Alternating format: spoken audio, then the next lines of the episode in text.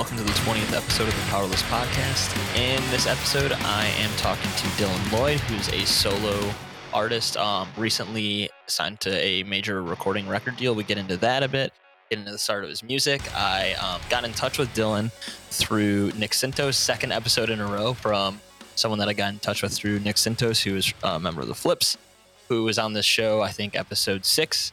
Um, so shout out to Nick once again for getting me this person um, kind of out of my own circle of people I can find.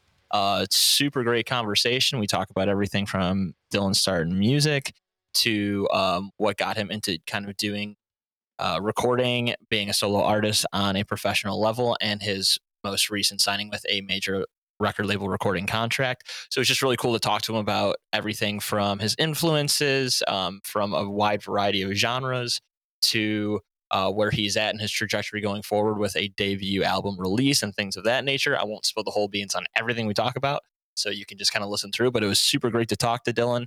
Um, super nice guy, super easy to get along with in a conversation when I had not really talked to him too much before.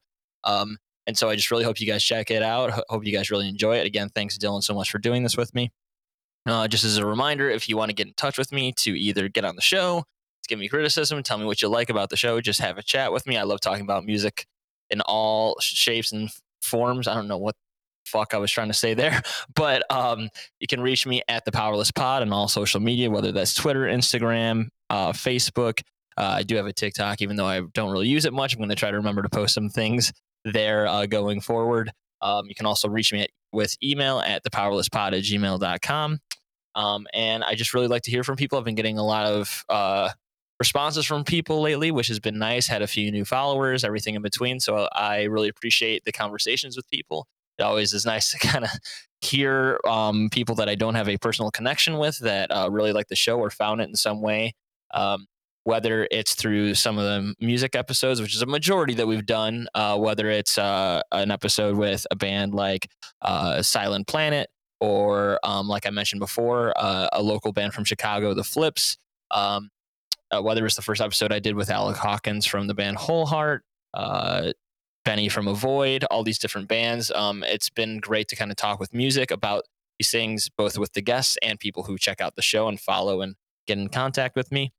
And also, as a, a lot of repeat listeners know, the show also dives into world issues and politics, depending on the uh, person that I get on the show, whether it's uh, my good friend Shabir Rizvi, who's uh, an activist and also um, has has traveled and had some great experiences in a place like Iran that we talked about, and the second episode I did with him, or Matt Politic guy who is a political commentator was actually just filling in for Kyle Kulinski on Secular Talk, which is a huge channel with over a million uh, subscribers on YouTube. Um, so whether you're listening from the music perspective or political world issue perspective, there's something here for you to to check out. Um, there's going to be a few pretty cool episodes coming up soon. The next one after this next week will be um, a member of the band The Narrator, which is a German hardcore metalcore band uh, that I randomly stumbled upon through social media that is just absolutely killing it. And one of my favorite bands I found recently. Um, there's also going to be a few other episodes with a good friend that I'm wearing the shirt from today in the intro for this, Riverside Drive. That'll be up in a couple of weeks. Got a few other ones lined up as well. Got a few guests that are pretty cool that are lined up to be recorded in the next coming weeks. So again, just continue to check this out. Uh, make sure to reach out to me. Um, I always like to hear from people, and I'll stop babbling there. But before we get into the episode, anyone that's been listening for the last couple weeks knows what I'm about to plug. I'm going to plug uh, the the metal band from Grand Rapids, Michigan, Whole Heart. Again, the first guest of the show, Alec Hawkins, is the guitar player and one of the lyricists for the band. Uh, their last EP, Dreams That Die With You, is one of my favorite EPs I've heard of the past several years. It was my favorite EP last year, number one for 2022. Really love the lyrics and the lyrical direction. Really love the, the songwriting, the production that they do in house. Their bass player Kai does himself with the mixing, mastering, producing, everything in between. Uh, and just love everything from the delivery of the harsh vocals that their vocalist major does to again the lyrical content with sort of a concept ep that they put together um, to the production to everything in between it's heavy but also melodic uh, for anyone that's a fan of a band like counterparts um, again i've mentioned this in the last episode i did but uh, the bloodwork album from texas in july it sounds like that, but more modernized, you know, and obviously with their own spin on that t- style of music. But I just really encourage you to check it out. I will play a clip of one of their songs from Dreams That Die With You at the end of this recording before we get into it with Dylan Lloyd. So, again, here is a, a snippet of a song from the EP Dreams That Die With You from Whole Heart, and then we'll get into the episode with Dylan Lloyd. Thanks.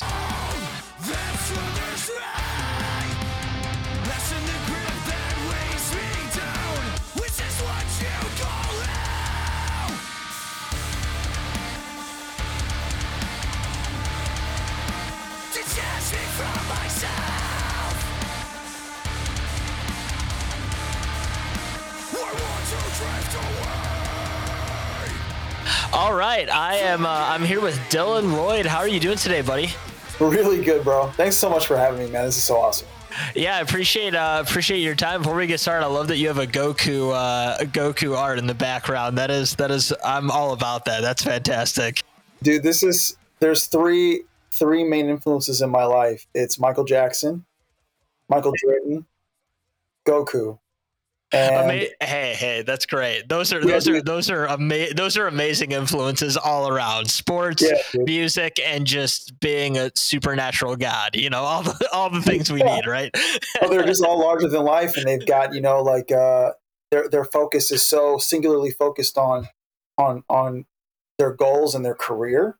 Uh-huh. And they're, they're lightning focused on what they do. He's for fighting. Michael's was for music and business, and Jordan was for just you know, being the best basketball player in the world. All three of them want to be the best. Yeah, yeah. Hell yeah, that's a great that's a great way to start this with some motivation and some uh man, I, I, didn't have I didn't have to ask a single question for you to give me some of your three biggest influences. I'm just that yeah. good. It's it's it's, it's great. No. Um, but uh, uh, uh, thanks for so so much for coming on. I got to give a shout out shout out to Nick Sintos um, for yes. for letting me know about you and your music. Uh, shout out to Nick. You're the second person he's gotten me to get on here and two out of two he knocked it out of the park I, I, there's another band called okay cool that i recorded already and you and both you guys are like some of my favorite uh, music i've heard in the past year that i hadn't heard before so uh, awesome. props to nick for giving me some good recommendations um, i love nick i love yeah. him shout out to him shout out to the flips and nick is one of the greatest songwriters i've ever known and um, yeah, man, I, I, I just think he's a genius. So how, how uh, if you don't mind me asking, how did you uh, how did you get to know Nick? How do you how, where do you know Nick from? We went to the same grade school together. Oh no, kidding! That's that's yeah. that's crazy. That's awesome. Yeah, yeah, we went to the same grade school together, and I was in this band called Pangea with some of the best musicians at the school. And um, you know, I remember Nick I remember going to Nick's house and playing and stuff, and um, I just remember that band was really my, my band that I was in in grade school was really influential with other bands in other grade schools, and just in general, we were just really influential because we were just all kick ass at what we did, you know. Yeah, yeah. So Connor Grant, who was the lead guitarist of that band, he uh, plays now with with Sean Lennon and um, I think it's Sean Lennon. I think that's his name. Um, John Lennon's son. And yeah, yeah and uh, you know, with uh, you know Matt Rosetko, who's one of the you know best drummers in in the Chicago area. Uh, we just had a we just had a crazy all star musicianship lineup in grade school. Um, it was it was in high school too. It was wild. Yeah, that sounds. Yeah, that's a, that's a lot of success right there in a, in a in a in a little category of people that were in a band in grade school. Like, I can't even imagine being in a band in grade school to begin with. you know, like yeah, we were was, about it.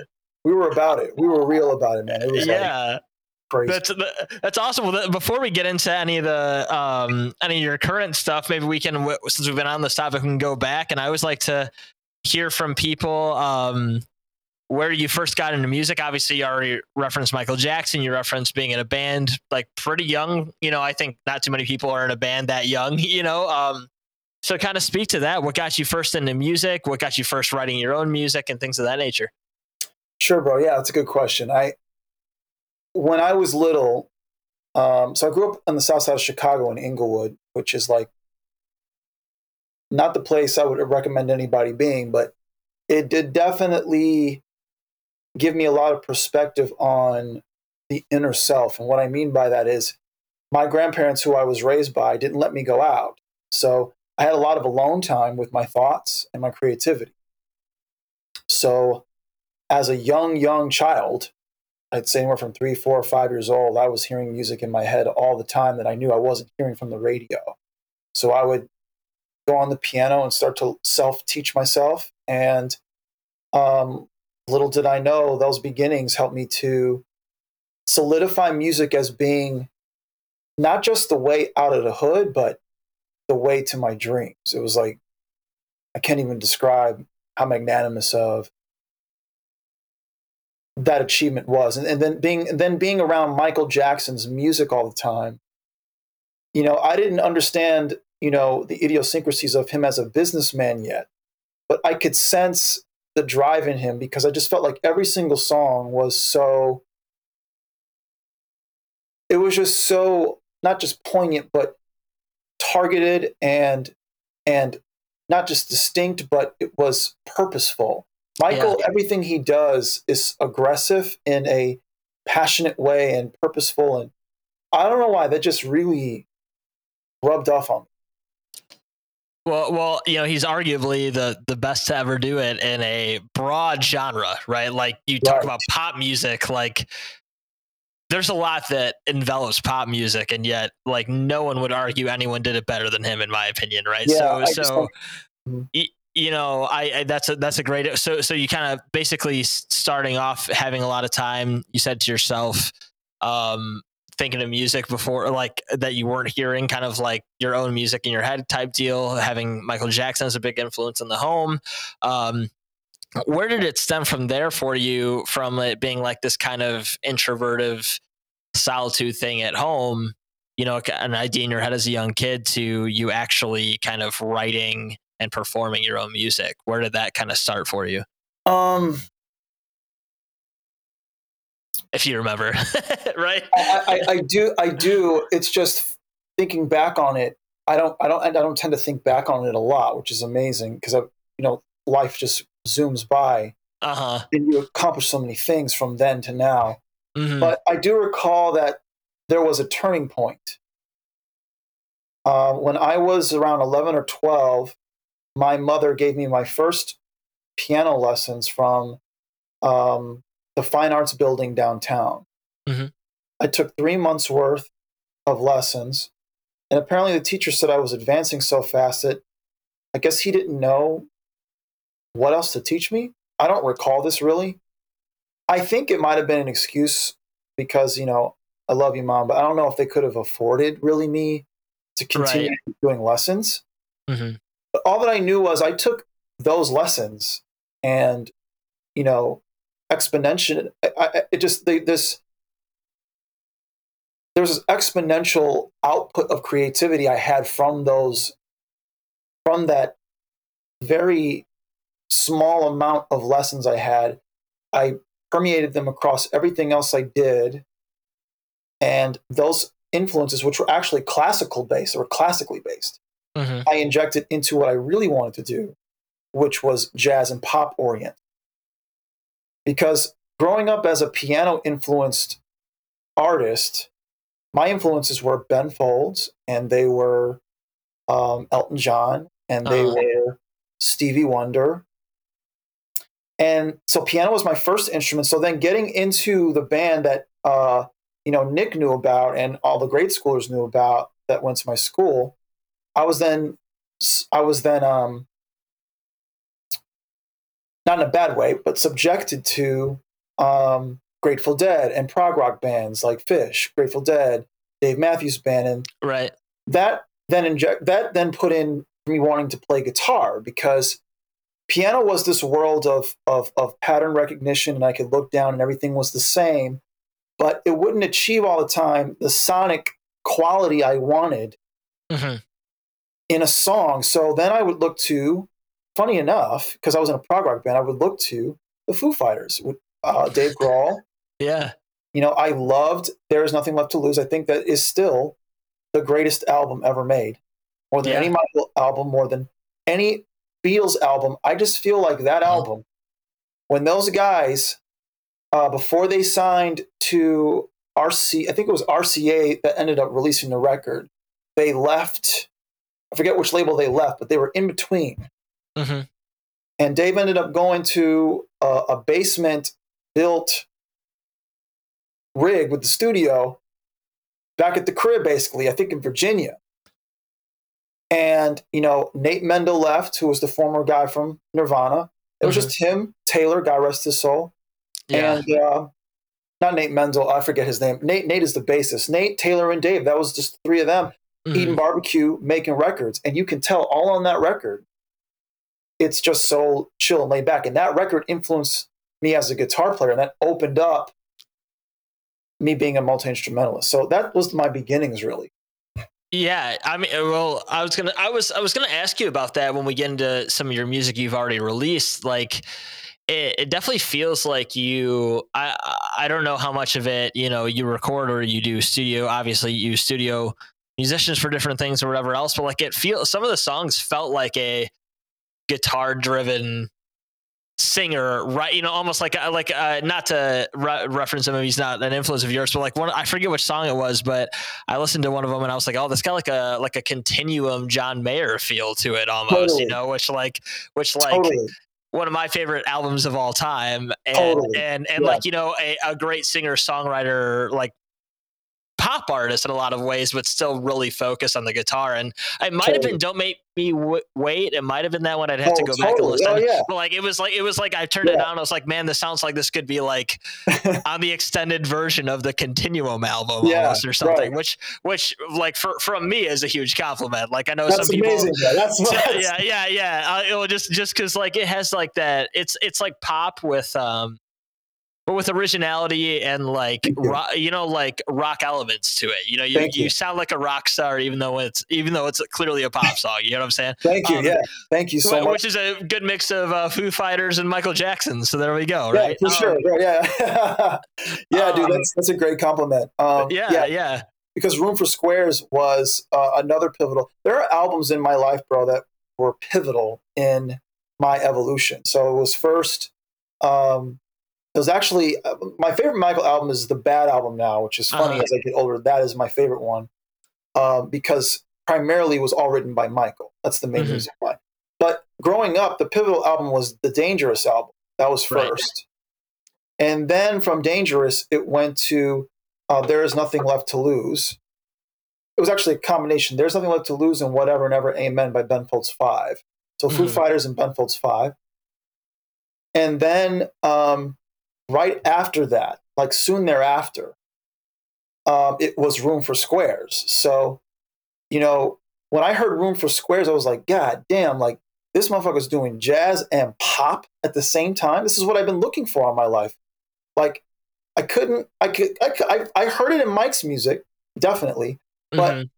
you know, the only one to really closely do it was like Ben Folds Five, and they weren't even really that mainstream. They had one record that was a Billboard hit. I was gonna say like Ben, ben Folds is like a band that I I really liked for like a few select songs, right? But like wasn't like a wasn't like a big name on the radio by any stretch of the no, imagination, no, right? no, for yeah. one song, and that was it. That was Mhm. it.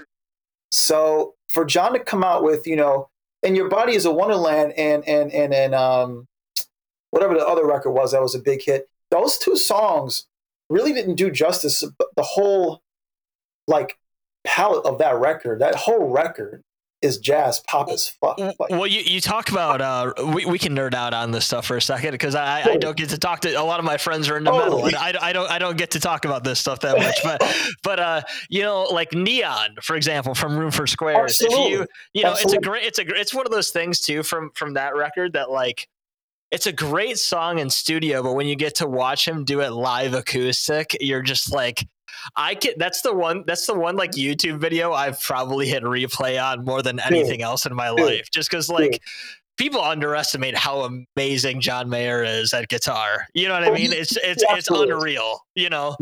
yeah john john john is the john is the greatest guitarist of our time but you know i can't help but look at him and feel so much love for another guitarist i love dave matthews because Yeah, yeah.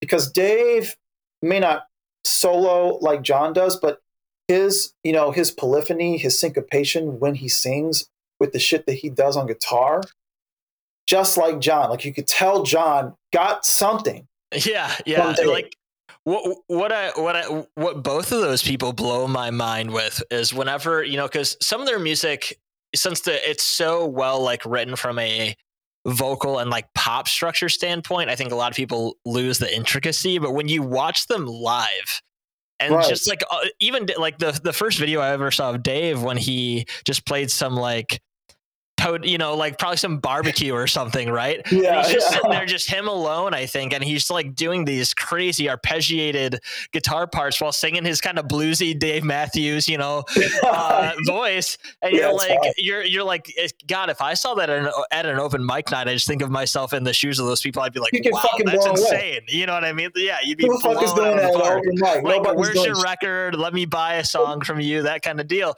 And yeah, so, like, like you know, I think that gets lost when these guys get so big, you know, and there's, yeah. you know, and like I said, there's a big, they're so good at the pop elements along with the intricacy that like, sure. like you were saying about the couple songs like Your Body is a Wonderland and stuff like that off that record, good songs, but like it, it, it, it takes away from like how intricate those artists can be.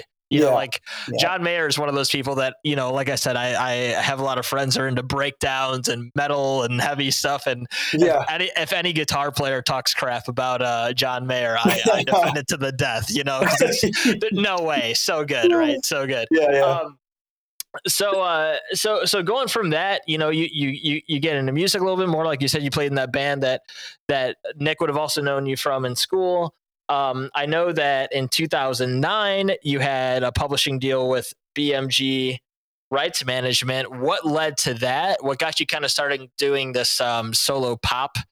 Uh, you know, I shouldn't just solo artist, I should say, uh, solo artist endeavor. Um, sure. kind of speak to that. How did that start for you? Well, um, it was sacrifice um, at the time. I had to pursue this deal by giving up um, a pending marriage. I had to give up a relationship, which Jesus, you know, yeah, you know, at the time it took that type of sacrifice. You know, right. I I knew that once I had graduated college, that college was not going to give me the credentials to become a success in the actual music business. There was nothing college could teach me you had to go in and you had to surgically understand the idiosyncrasies of the business by being in. Right. College, there is no book. There may be a book, but there is no, there is no, you know what I'm saying? There is yeah, no. Yeah. Absolutely. So when I got the opportunity, um, I took it.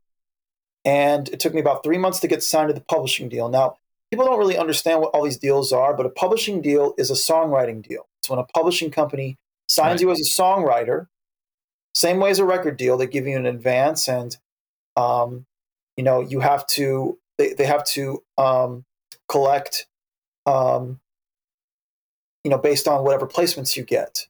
Um, um the word is escaping me right now, um, but anyway, I was signed to this publishing deal as a songwriter and it was for about seven years. And I love Jonathan Stone. He was a great, great boss, great guy. I had to move to LA to do it because all of the viable publishing companies are in LA, Nashville, and New York. Right. Um, you know, there was a time back in the day where, you know, when Chess Records was popping off, Chicago used to be the hub of the music business, you know. Mm-hmm. And not too far away, Detroit was where Berry Gordy was with Motown. So you mid the Midwest used to be the place, but you know, LA's always been there. So right. had to make the trek, got signed. That's where it really flourished was making all of these connects, and um, that was a very essential time for me. Yeah. yeah. I mean that that's that's interesting. So so when you talk about being a you know a publishing deal as a songwriter, um, does that entail you know just because you know for somebody like me that's literally only done like diy you know diy music in my life like or for a lot of people listening does that mean like writing along with um signed artists does that mean you know kind of working on your own material that they would want for various things or what what was kind of the details of that because i don't a lot of people probably sure. don't don't know the details of something yeah. like that you know so the details of my publishing deal where I had a travel budget Um, I had a production budget and I had a separate advance budget to live on. Um, anything that was taken out of the production budget, they would own the master copy of, which makes sense because Mhm. they're paying for the production budget. Um, they also owned 100% of the publishing, which would then dissipate over years. So from 100 to 90 to it would just keep dissipating as they kept doing the contract. But um, they also had options tagged on. So um, you know, if I wasn't able to get placements, so then they could like collect royalties off those placements, then they could essentially drop me from the advance, but still retain the fact that you know they owned masters from the deal, and if those Right. masters got placed somewhere, then they could then be able to collect later on. So, Right. um, that word is still escaping me, but I'll find that word somewhere in this interview. Yeah, I, I wish I Um, could help you. I, I can't no, think it's all of good. There was a word, I'll get it. Um, but um, so what I would receive sometimes is uh, something called "Who's Looking" lists, and these would be given to me by A and R's from certain record labels, and each artist would have their A and R telling or describing what their artist needed. So, for example, let's say Beyonce's A and R needed a song that sounded like this, that, and the other. And then I would know firsthand that Beyonce was making a new record because she's on the Right. list. Mhm. And then I would go in with a producer, which usually back in the day was Justin Bieber's producer, MDL. Him and I would go in together and we would look at this list and we would pick and we would just, you know, see what we can do. Now, now um, I'm less on the publishing deal side of things. I'm now on the artist and licensing side of things. So Mhm. not only am I an artist assigned to artists now, but I'm also signed to a licensing deal where I get briefs on film and TV shows. It's kind of the same thing, but it's not artist anymore. It's now um, center focused on um, film and TV opportunities. Which we can uh, talk about right now. One of the things that I put down was that you were one of your songs was just put on um, uh, a TV show, right? Uh, uh, I, I, I, I, to be fair, I don't watch this TV show, but I kind of know what it is because it's popular, right? yeah, Um, yeah, Lo- yeah. Lo- Love is Blind. Um, is that kind of where that came from? Is is kind of those connections and things of that nature? Did somebody just go like, "Hey, we want this song on," and it works for like licensing, or where where did that come from? Because that was random as Yeah. hell. You know, that's cool. Oh, It was very it's- cool. But yeah, It's insane. So shout out to um, the writer of the song, my mentor and friend Raymond Lane, uh, Mhm. who wrote the song and then allowed me to cover this song because I, I love his writing so much. And it was a song I released in 2015 that now I'm going to re-release again on my new record because it was on Love Is Blind, so I've got to release it again. Right. Um, so what happened was my licensing deal. Shout out to Atrium Music and Josh, Josh Young. I love him. He's a great, great guy. Um, Josh and Jen over there at Atrium. Atrium is an amazing company that um, licenses music, um, just on all the most popular shows you can think of. And um, I was sent a brief. I feel like I was sent this brief on Love Is Blind months ago.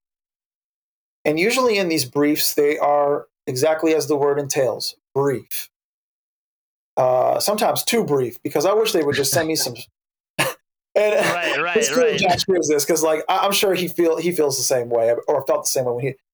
Mhm. I, I would love for there to be like some type of like you know footage where I can see and then make music to it. But I get it. There's clauses and there's protection, and you know we just got to go by what we think we were, we're reading. Like I'm reading these briefs, and they're a bit ambiguous sometimes, and I'm having to just hope that like the music I'm making can fit that. But Right. shout out to all the producers I work with. You know, Chris Bowie, um, Mike Hilbin, uh, Johnny and Johnny Innuendo, DJ Johnny, love you, bro. Um, Anthony Perkin. Um, you know, sorry for anybody I haven't shouted out, but all these guys are great producers, and you know, we send in this stuff. But anyway, I got the brief for Love Is Blind, and I sent in this song, "Time Will Tell," that I had recorded and released, and I just kind of forgot about it. I think actually I think I sent in I might I may have sent in other songs for Love is Blind I feel like it's just been so long now, but I sent Right. in these. I sent in this particular song in 2021. Oh uh, yeah, so it's been a it's been a while. Uh, Did you did you have any inclination ahead of time that it was going to be on there, or did you just see it when it came out? Okay, so so um, Atrium doesn't necessarily have to notify you of a placement. Right. They can, and they usually do, but sometimes the placement will come out before the notification. So in this case, it did. I had a friend watching with his wife. My name pop up with my song pop up. Time will tell, and I was like, "Damn, here I am!" Like, I couldn't believe it, bro. Yeah, was- yeah. Um, but yeah, I sent the song in 2021. Then I sent in, then I got the Love is Blind brief. I think it had to have been last year or something. I don't remember. Sent in other music. But, you know, kudos to Josh, my boss over at Atrium. I love you, bro. He sent in the whole thing to the soups over there, the music supervisors. And thank God, you know, they picked it. So thanks to Josh. Yeah. Well, well, again, that goes to show, I guess, you you you, you never know until you try, right? Because you submitted something, and then two years ago it gets, or two two years after, I should say, it gets used, right? So you just you never know. uh, Like it's it's always a good idea to to work with what you can. Um, but that's that's uh that's that's super cool. So so kind of backtracking a bit, and then we'll get into a couple of your songs and maybe your influences, and then I got a couple other kind of fun questions for you. Sure. But um, but you know, we talked about you got your publishing deal in 2009. We obviously just talked about some of the things of when you've now been an artist um, on the artist side of things and have a have a record contract and everything else. When uh, so so when when did that switch happen for you that you decided? Because obviously you've always been doing music for quite a while. Um, But then you signed this deal in 2009 that was clearly more of an idea of writing music for other people. So was Yeah. there was there something where like that just didn't work for you? It, you didn't get the same thing you wanted out of it. Was there an opportunity to kind of work on your own music? What was the thought there to kind of make that switch? From the publishing deal aspect or era to artist. Yeah, yeah. Um, that's a, that's yeah. That happened um, in 2011 when I was invited to the Ukraine, to to the country Ukraine. Um, I was invited to Ukraine to perform on television two nights in a row. Okay.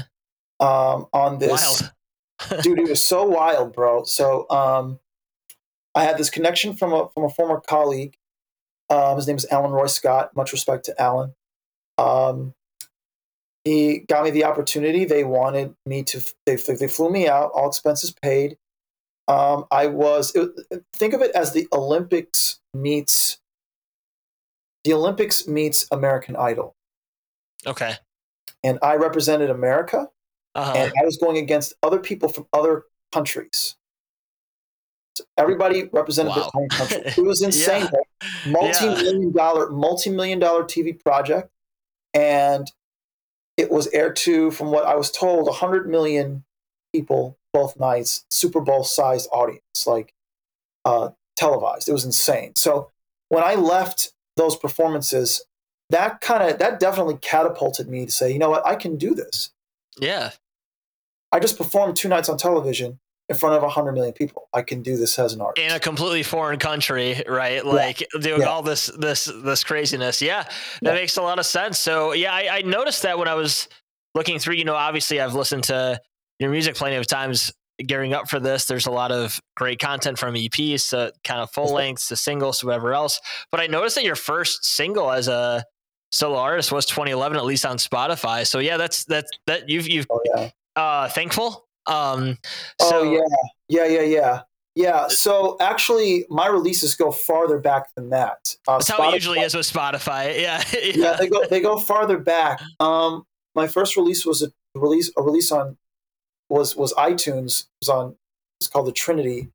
Then it just I had a bunch. Of, I've I've actually had um ten charting albums on the iTunes Top 100 charts. No Uh, kidding. Yes, I have. Yeah, with my friend Steven Jerzak. That's my best Mhm. friend. And solo. So all together. So um, now iTunes isn't really a thing. I mean, it is, but it isn't. So right. things have changed. Um, but yeah, I've been out for a while. Spotify doesn't have my entire catalog at all. Um, but I look to expand and make my catalog far better on Spotify now because I feel like now that my TikTok is blowing up, I feel like I can be able to take other things from those eras and reintroduce them.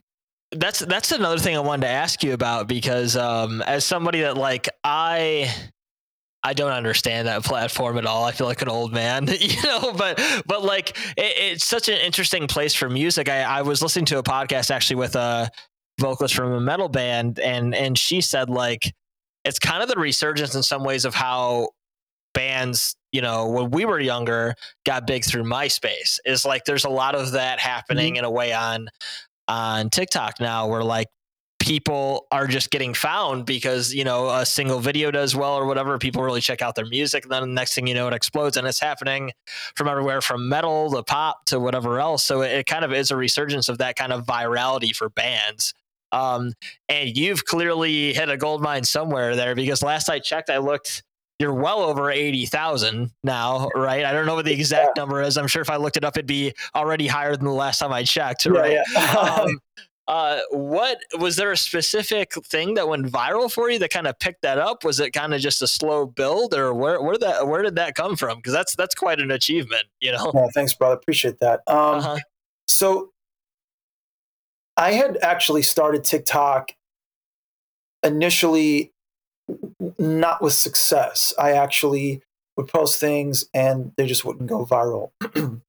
so I gave up for a little bit, not long, just a little bit, and just recalibrated mentally, recalibrated the approach, and said, I'm not going to go into this trying to get viral. I'm going to go into this just enjoying the process.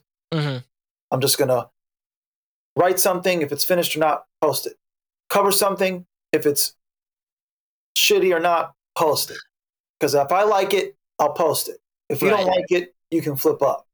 So. I took a very I took a very Bob Dylan approach with TikTok because Bob Dylan be writing shit and he's like, "This is for me, not for you." That's yeah, how right. I did it. So once I did it like that, you know. So so you're saying you're the Bob Dylan of TikTok? Is that, I, well, what you're saying? Yeah, yeah, exactly, exactly. Put my name at the end, and that's yeah. Put my name in the beginning, and there we go but yeah, no, yeah. like, but yeah, but no, I mean, like, I, I took that approach because I was caring so much about like putting on a show and not mm. about mm. the music. And it, that comes off virally, like, that comes off, excuse me, virtually. Yeah. You know, there's a genuine nature that you have to convey when you're posting stuff online because no one can meet you in person.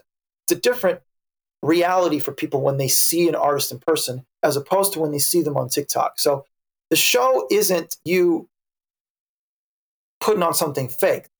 The performance is you putting on something real. Right. So when I would post things that were genuine, then the shit started to hit. So I had heard something in my head. It kept fucking with me in my head. I was like, damn, I can't get this out. I'm going to play this on piano, whatever it sounds like. Fuck it here we are. There it is. And there it was. That was it. And then other videos started to get popular. And then the algorithms were understanding that, okay, this guy puts shit out and it's it goes. So right. little did I know, like little did I know followers would stick. Mm-hmm. You know, because there's a lot of things you can do on TikTok. There's they have they have a lot of wonderfully built-in things with their platform. They have promotion platforms. They have everything built in that you can do inside of TikTok. Right. Um, but you know, obviously, none of it's guaranteed. You can go through their systems, and nothing's guaranteed. So mm-hmm. to have all these followers and have all these wonderful human beings follow me, I love them all so much, and I can't thank them enough. Like this is more than I would have ever thought. And by the way, I got to say, TikTok ain't going nowhere. No. and here's why it's not going where I need to say this to people. It's it would be unconstitutional to get rid of an app where you're putting free speech on, they would be getting lawsuits up their ass from every corner of the galaxy before they did that. There's too many yeah. five, Fortune 500 companies on this app. Too many people are making money off it, and a third of Americans are on it. are on this shit. Yeah, this shit ain't going nowhere.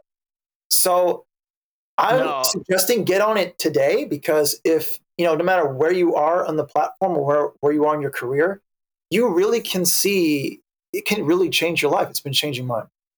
Yeah, I mean, and and you know, just on the premise of that a little bit, it's like the it's kind of silly seeing the kind of weird um negativity that gets like brought up on it via media or like you It's know political. government or, or poli- uh, politics or whatever Yeah, because it's, like bullshit. it's yeah. like the things that they say happen that would be wrong happen with literally every social media platform. Every so it's like social media it's like that's more of a that's a different issue for you to talk about that's not a specific platform issue to talk about right? Like yeah, they can talk about China getting our shit on TikTok, but they can't talk about all the bots liking Elon Musk's tweets and shit.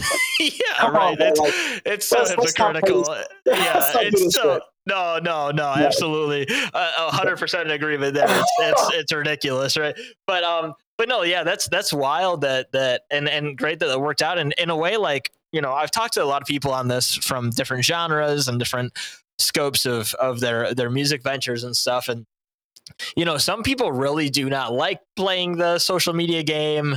Some people really do. Some people wish it could wish to. they w- w- wish they could like make Got an al- you know make an album like it was in the 80s where you just make a record put it out and tour you know which would be awesome right? But can uh, that if you but You can do can do that. that too too but like uh, but what i'm saying is it's like what it boils down to and what you were just saying too is like it all comes back to the music right like you can Right. try to do the you can try to do the vi- virality thing or not you can try to do like what you were saying with like trying to push certain things that you thought people wanted to hear or, you know via video or not or whatever else but like what it all comes down to is if you have good music you know obviously marketing helps but like nothing beats solid songwriting right like No, like no. because you can get people to come to your channel with some attention grabbing thing but if the song's not good no one's going to give a shit let's be blunt right and like yeah, that's completely correct. That's And- and- completely correct. and that's kind of what what it boils down to is still good music is the foundation of everything else you can do with music and Yeah. um coming from you just from the past i i, I was only going to scroll back here to about i think it was was it you had a, a, a your last album that had eight songs on it, at least according to spotify. I know spotify is not everything. That's what i what i tend to look at is is uh love thoughts. You had eight songs on that in 2020 and Oh. since then you've put out um one two three four a but you know i'm not going to keep counting but like a bunch of different single releases Mhm. um since then all fantastic. Like i said don't make me wait Fo- like fantastic song from somebody like me that loves kind of like blues jazz pop music like in that vein um as i referenced earlier. Um it was there an approach that you changed to to just kind of do more single minded things just kind of the approach with how music is on different platforms um, and is there uh, what, what can we expect for uh, future releases from you Yeah, that's a great question, brother. Uh, I, I just kind of just released what I wanted to release. I, I didn't really necessarily think much about, um, um, you know, amount of records on a release. Like if I just wanted a single, full record, you know, EP, something like that. I just put out whatever I wanted to. Like Love Thoughts was, I wanted to put out a piano record. Mhm. Um, the Midnight iPhone Sessions was, I wanted to put out a guitar record that I only recorded on my iPhone. Mhm. Um, you know, just just ideas that I just i had. love that by the way that's awesome that's such a Oh, cool thanks, idea bro. yeah Thanks, bro. Yeah. Cool story about that is actually um, the song called Visible on the Midnight iPhone Sessions record. hmm That helped me get signed to the licensing deal with Atrium because there was a song on there called Visible that was placed in movie theaters, in AMC theaters. no kidding Yeah, so I went to a conference in New Orleans, uh, which is this. Here's a lesson about how to network in the music business. yeah I went to New Orleans to a music conference. Uh, big shout out to uh, my former colleague and friend Ryan Block who made that happen. And we went out there, and um, I told my now boss at Atrium, Josh, um, I had the song playing everywhere in music theaters. I mean, movie theaters. Like, I don't really know how that happened, but you know, I heard you work in this. Can you? That was the pitch to him because it was like, damn, if he could do this on his own with just songwriting and some shitty quality song on a iPhone, right man, you know. So shout out to everybody involved. But um, my plans for my next record. First of all, I need to say thank you to Mike Cusinelli, Ethan Isaac, Kenny Cash, everybody over at Factory Underground Records who signed me, signed me to this deal. My record deals with Factory Underground Mhm. and my distribution is with Virgin Records and Universal Music. So this is a huge, huge situation for me. Um, this is the major level up here. Um, so this first, this debut album is super important to me because of the reach it's going to get. And um, for me, I was talking to the label about the direction sonically recently, and I want a Tears for Fears vibe with it a lot. Oh yeah. Um, I love how anthemic their melodies are. I love how Yeah. grandiose and big they are. hmm But I also love how um, there's a simplistic nature to the songwriting Mhm. that draws you into the melody. So, like for example, like with "Everyone Wants to Rule the World," the melodies are very simplistic, but they're anthemic. They're they're huge, mainly because the production is is sonically so grand. But but you know, I also lyrically, from a content perspective, want to be able to touch upon not just love but social commentary. There's a lot of things I want to talk about, like you know, um, protecting our kids in schools, this gun bullshit, and and and you know, like women's rights. I want to talk about women's rights, LGBTQ rights, civil rights. You know, I'm half black, and so like that's really important to me. And um, I want to be able to meld meld love and social commentary, like Tears for Fears Yeah. did wonderfully, like with from songs from the Big Chair. Like they're really great, like sowing the seeds of love, like stuff like that. Like Beatles influence, which I love the Beatles, but very Orzabal and and and and um, um I'm forgetting their names, but you know the dudes, TFF. Yeah, yeah, yeah. Um, well, well, well, that's great. So, so you're you're talking a debut album with with your with um with this latest deal that you've gotten, right? Is that what yeah. you're talking about? do Yeah. Um, is there uh is there any specifics you can give on that for people if they haven't heard anything? Um, is there an idea of when the first single from that would drop, or any of the singles you put out last year going to be on it? You know, all the cliche questions with an upcoming release. yeah, for sure, bro. Yeah. Uh, So no no uh date yet. Uh, I don't know if I could even say the date yet. right. No, you're good. You're Um, good. I, I totally get it. No worries. Yeah, yeah, but but no, I'm actually flying out there really soon. Be flying out there throughout the year, making the record at their studio. Oh, sick. So um, part of the record is already done in the sense I've made records here in Chicago, but I'm going to be making the rest of the record there in I gotcha. And working with the producers out there, and um, they've got such a great team out there. Um, I believe his name is Mark Allen too. Um, other guy over there. I got to meet out everybody still, but Uh huh. again, much love to everybody. Mike, Mike Cusinelli is. I can't thank Mike. Thank you so much, Mike, again for this opportunity. Um, I can't appreciate. I, I just, it's amazing what you've done, Brian. Can't thank you enough. But um, anyway, yeah, the the label will be flying me out. I'll be making the record, and I will have dates for everything soon. But there's a process. We're going to be doing the waterfall release effect, and you know, Of course. I, So- yeah, I, I, I- I get it. I, I, I figured I would ask just on the off chance you could give me a little something, but that's I Yeah, totally get it. I totally get it. I That was good though. That was good. uh, but uh, it's it's good, for, you know. Just as as you know from from following the the podcast a bit, like I I like to talk about music and also like social political issues, things of that nature. So it's good to hear that you're uh you're you know you're into writing about those different issues that speak to things you care about. I think that's always a good thing. And on top of it, I think like when you write about those things, you know, ideologies or politics or whatever aside, like people just identify with someone that speaks about things that matter to them, right? Yeah. So like you can even have people that disagree with the message you have or something on a given topic, which if they do, I'm sure they're wrong, but you know, it's fine. Yeah. Um, but but uh, but uh, you know, it, you could still relate to the fact that somebody is being very authentic with what they choose to make. You Yeah, know, it comes make, off make way art too. about, right? Yeah, Yeah, yeah, Yeah. It comes off authentic. You know, if you mean what you believe in, you know. yeah, right, right. And it it also you know it just you know from just a songwriter perspective, it always gives you more more in your arsenal to talk about, right? Like and more more things to kind of make you uh, come outside of your box a bit when it comes to songwriting and melody and lyrics and all those kinds of things where you can have a variety of topics like that to to talk about that are important to you. So that's a great thing. I'll be excited to hear that record when it comes out. You know, obviously we could always do I, I I've I would always love to do like a track by track with you if you ever want to do that um, or something like that. That'd be great.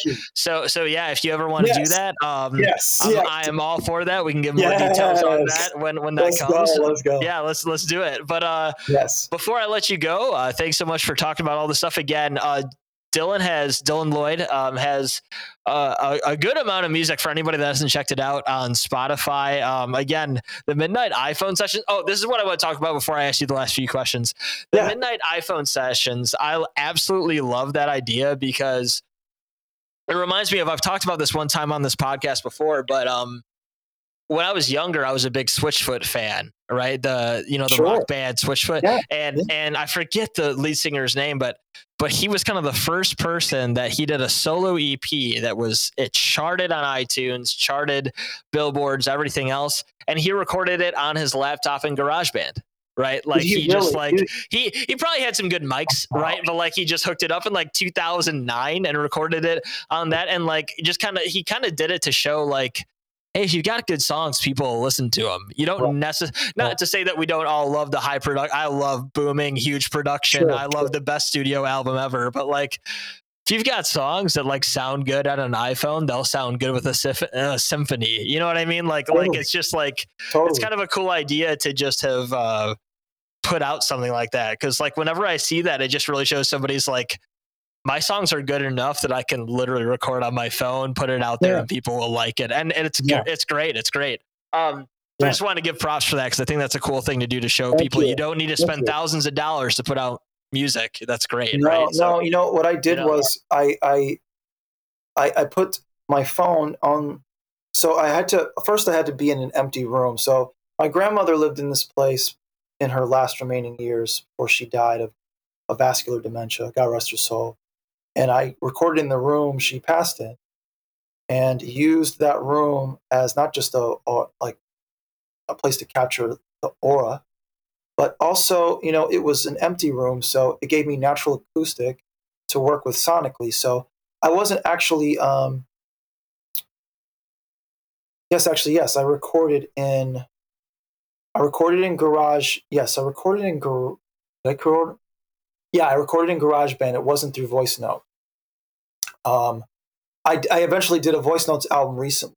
Yeah, I did see that as well. Yeah, I noticed that as well. Yeah, yeah, but, uh, I, I, listened through all those great, great songs as well. No, no shot yeah, there. Yeah, yeah, yeah. Thanks. For, but this one was done through GarageBand. I would put the put the the, the phone in the middle of the room, um, equidistant to me and the guitar, um, but then have it capture the rest of the room around me. So I would be in the yeah. middle of the room, but have kind of the sonic, you know, the dynamic, the dynamics of the sonic quality of the room kind of um, encircle me, so that I would have the best acoustics possible.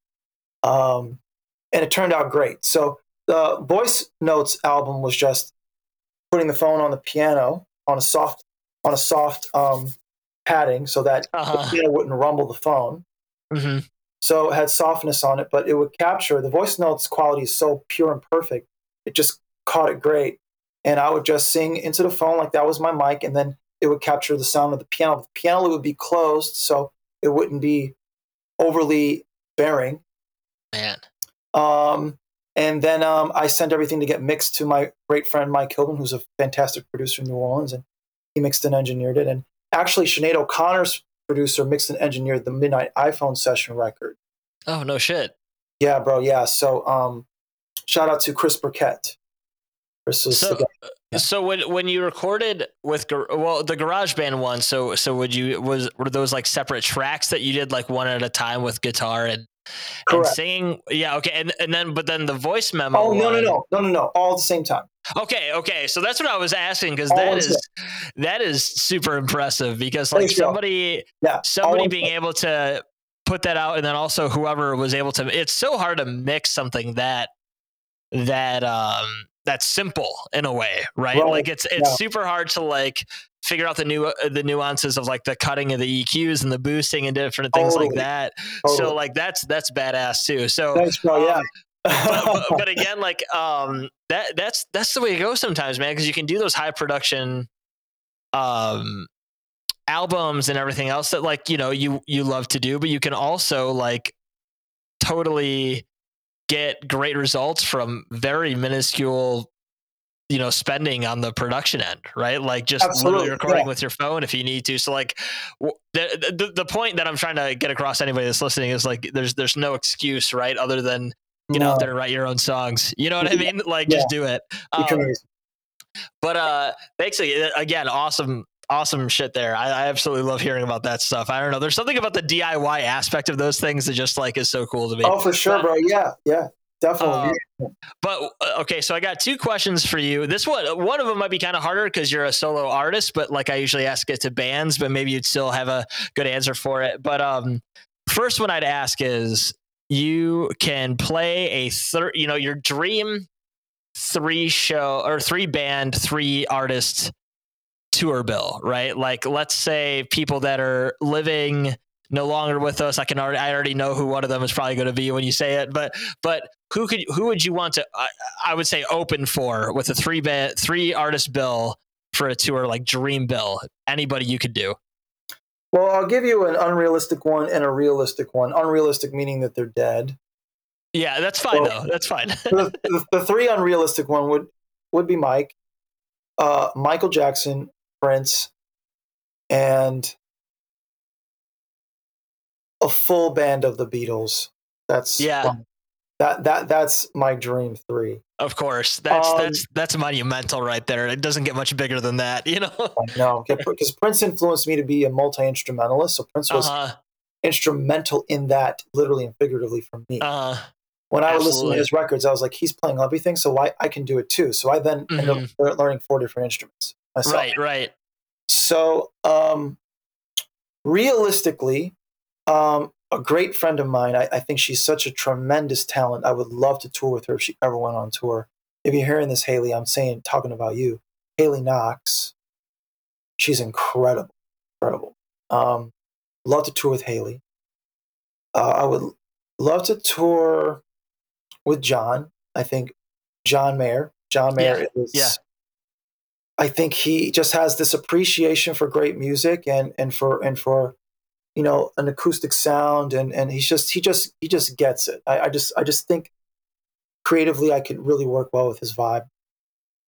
I think thirdly, and this is actually a tough tougher question to tougher tougher one to answer. I'd say I'd say Gavin DeGraw.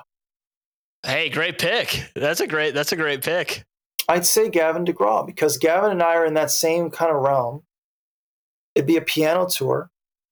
You know, I could just play the keys and then I'm done. He hops on the keys, does his thing. We Yeah. both have that similar R&B-ish vibe, pop vibe. Mhm. I've always loved Gavin. He, he he's like the he's like Pink is to the pop world in the female line of things. You know, uh, for, for the male part of things of the pop world because Pink can come out any era, era of any year or whatever and put out a hit. Same with Yeah. Gavin. Gavin Mhm. can stay away for a while and come back and put out a hit. These are just great songwriting. This is great songwriting. right So yeah, Gavin. So Gavin, Haley Knox, um, and john, uh, john Mayer. mayer John Mayer. Yeah. Hell yeah! Hey, that's a hell of a hell of a lineup. This one might be even harder. Last one. Um, so again, you're a solo artist, but obviously, if you got to perform and you could have a, a dream band light lineup, right? Uh, Oh, yeah. uh, so what I do ask people, um, I've asked people like I've asked people this that are in in the band together to pretend they're not in the band together and come up with different art, you know, a different uh, lineup for their band or whatever. But um, you could have any backing band, you know, bass player, you could think of as crazy as you want bass player, guitarist, drummer, two guitarists, piano player, whatever. Who would you want as your backing band um, for your tours? Well, I would play the piano. Um, it would just be a four-piece band, and I would play the piano. So that would mean I would need a guitarist, bassist, and a drummer. Mm-hmm. My guitarist would be Prince. Hell yeah. My bass player would be Sting, Mm-hmm. and my drummer would be Karen Carpenter. Hell yeah. I, I love those picks. Those are great. That's My drummer, classic. my drummer would be Karen Carpenter. That would fucking be. Look at She that. is, she is she is the dopest fucking drummer I have ever seen. Karen Carpenter. Nobody talks about her, and I have no idea why. under, it's some of the best that are underappreciated. You know what I mean? So She I, I, kicks I the get shit it, out man. of those skins, bro. It's ridiculous. Uh-huh. It's yeah, I, I, I know exactly what like but it, that's that's that's a great pick though. You know, uh, those are those are over those are Dave, all like over Dave Grohl, over John Bonham, over over Ringo, over dude, uh, Karen Carpenter, bro. hmm I get it. It's, it's it's a good pick, man. Yeah, Um, yeah. Uh, so so again, uh, th- those are those are great picks. So we got. Let me think again. So we've got Prince on guitar. You said Sting on bass. You said Carpenter on drums, and then you playing piano and singing. So just how a four goated, how piece. is that shit? Yeah, no, that's that's that's that's the all star of all stars right there, and that's yeah, like yeah, yeah, that's not even going overly cliche all star. That's going like the greatest that people know are the greatest, right? Yeah, so, right. um, so that's, that's that's solid, man. So so again, Dylan, thanks so much for coming on. Anybody that has not uh, checked out Dylan's music, just look him up, Dylan Lloyd, um, on Spotify. Uh, Dylan, can you give the plugs of where you're at on socials, just in case I get the numbers wrong or whatever else? Sure. First of all, thanks, Brandon, for having me, brother. I, I can't wait to show the new album to you. That's going to be dope. Yeah, yeah, that'll be Um, sick. So yeah, my socials are uh, Dylan Lloyd, D Y L A N, two L's, O I D. So D Y L A N L O I D one at Instagram, and uh, what is it on TikTok? I got to see real quick. My bad. They're kind of all the same. I, th- I thought it was the same one because I, all the I, same, I looked at it earlier today, so I, I Yeah. think it is. But well, TikTok TikTok is Dylan Lloyd underscore, okay, and Instagram is Dylan Lloyd one. It'll all be in the notes as well, guys. So just Yeah, look so in the Instagram notes. Dylan Yeah. Lloyd one, Instagram Dylan Lloyd one, TikTok Dylan Lloyd underscore. Those are the main two you got to really. yeah, yeah, If you can't Sounds find good. me, Google me. I'm really Googleable. Y- yeah. You, you you show up pretty quick on on, Yeah. on that as well when you just search your name as well. So again, thanks, Dylan. Um, all the best. And then one last question before I let you go. Sure. Out of all of your releases, um, give me a song to play at the end.